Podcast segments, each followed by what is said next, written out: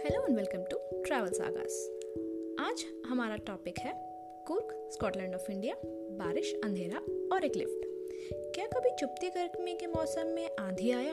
और क्या आप उस वक्त कुर्ग में साइट सीन गए? नहीं तो जी हम गए थे मई के महीने में वो भी. कुर्ग घूमने अपने चार और साथी के साथ बेंगलुरु से निकले थे कुर्ग के लिए. और रास्ते में हमें समझ आ गया कि मौसम भी खुश नहीं है हमारा आने से. काफ़ी बारिश होने लगी. फिर हम मडिकेरी बस स्टैंड बहुत लेट हुए, तब जाके पहुँचे। हमने अपने होटल में चेक इन किया और हम जल्दी जल्दी राजा सीट घूमने चले गए, क्योंकि ट्रैवल ब्लॉगर्स और गूगल ने कहा कि राजा सीट से सनसेट बहुत खूबसूरत होता है। वहाँ पहुँच के हमें समझ आया कि हमारा दिन ही खराब है, क्योंकि काफ़ी बादल छाया हुआ था और ना सन दिखा, ना सनसेट हम फंस गए थे भारी बारिश में। आप में से कोई अगर वहाँ जाए तो ऑटो या टैक्सी टू वे बुक करिए। क्योंकि हमने वो गलती की कि हमने ऑटो वन साइड ही मांगा था।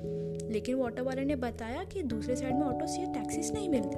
लेकिन हमें लगा वो हमें लूटने की कोशिश कर रहा था और हम समझदार हैं। लेकिन बाद में ये पता चला कि ऑटो वाला अच्छा था और हम बुद्धू।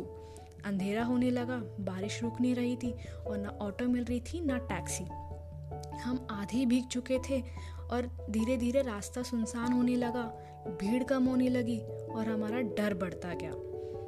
फिर हमें एक टेंपो वाले ने लिफ्ट दिया।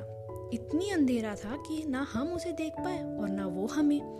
लेकिन हम भीग चुके थे उस बारिश से। डर बहुत लग रहा था कि हम कैसे किसी अनजान टेंपो वाले के भरोसे निकले। क्योंकि हम भी न्यूज़ देख रहे थे वुमेन सिक्योरिटी कंसर्न हमें भी था। लेकिन मजबूरी भी थी कि हम पाँच लोग एक पैसेंजर सीट पे कैसे बैठे हमें पता नहीं। ना हमारे फ़ोन में चार्ज था, ना किसी के फ़ोन में सिग्नल था। हम इतने डरे हुए थे कि जब ड्राइवर ने हमसे पूछा कि आप कहाँ से हैं और अब क्या करते हैं तो हमने उसे सब झूठ झूठ बताया। ये सोच के कि कहीं वो हमें जानकारी लेके हमें कुछ चैलेंज तो नहीं करेगा। लेकिन हमें बाद में पता चला कि वो पंद्रह मिनट का रास्ता हमें इंसानियत के ऊपर विश्वास दिलाया। अनजान जगह में, अनजान भाषा में लोगों ने हमारी मदद की। वो हमें हमारे होटल तक ड्रॉप किया और बोला कि हम अगली सुबह कुर की सुंदरता को देखें, अबे फॉल्स कावेरी रिवर और वाइल्ड लाइफ सेंचुरी भी देखें। बस ये एक शाम को देख के कुर को ना कोसे, क्योंकि हर एक सुंदरता उस कूद में छुपा हुआ है। अगर हर कोई एक दूसरे की ऐसी ही मदद करे और अच्छा सोचे तो शायद हम इंडिया को ट्रैवलिंग सेफ़ और बना सकते हैं।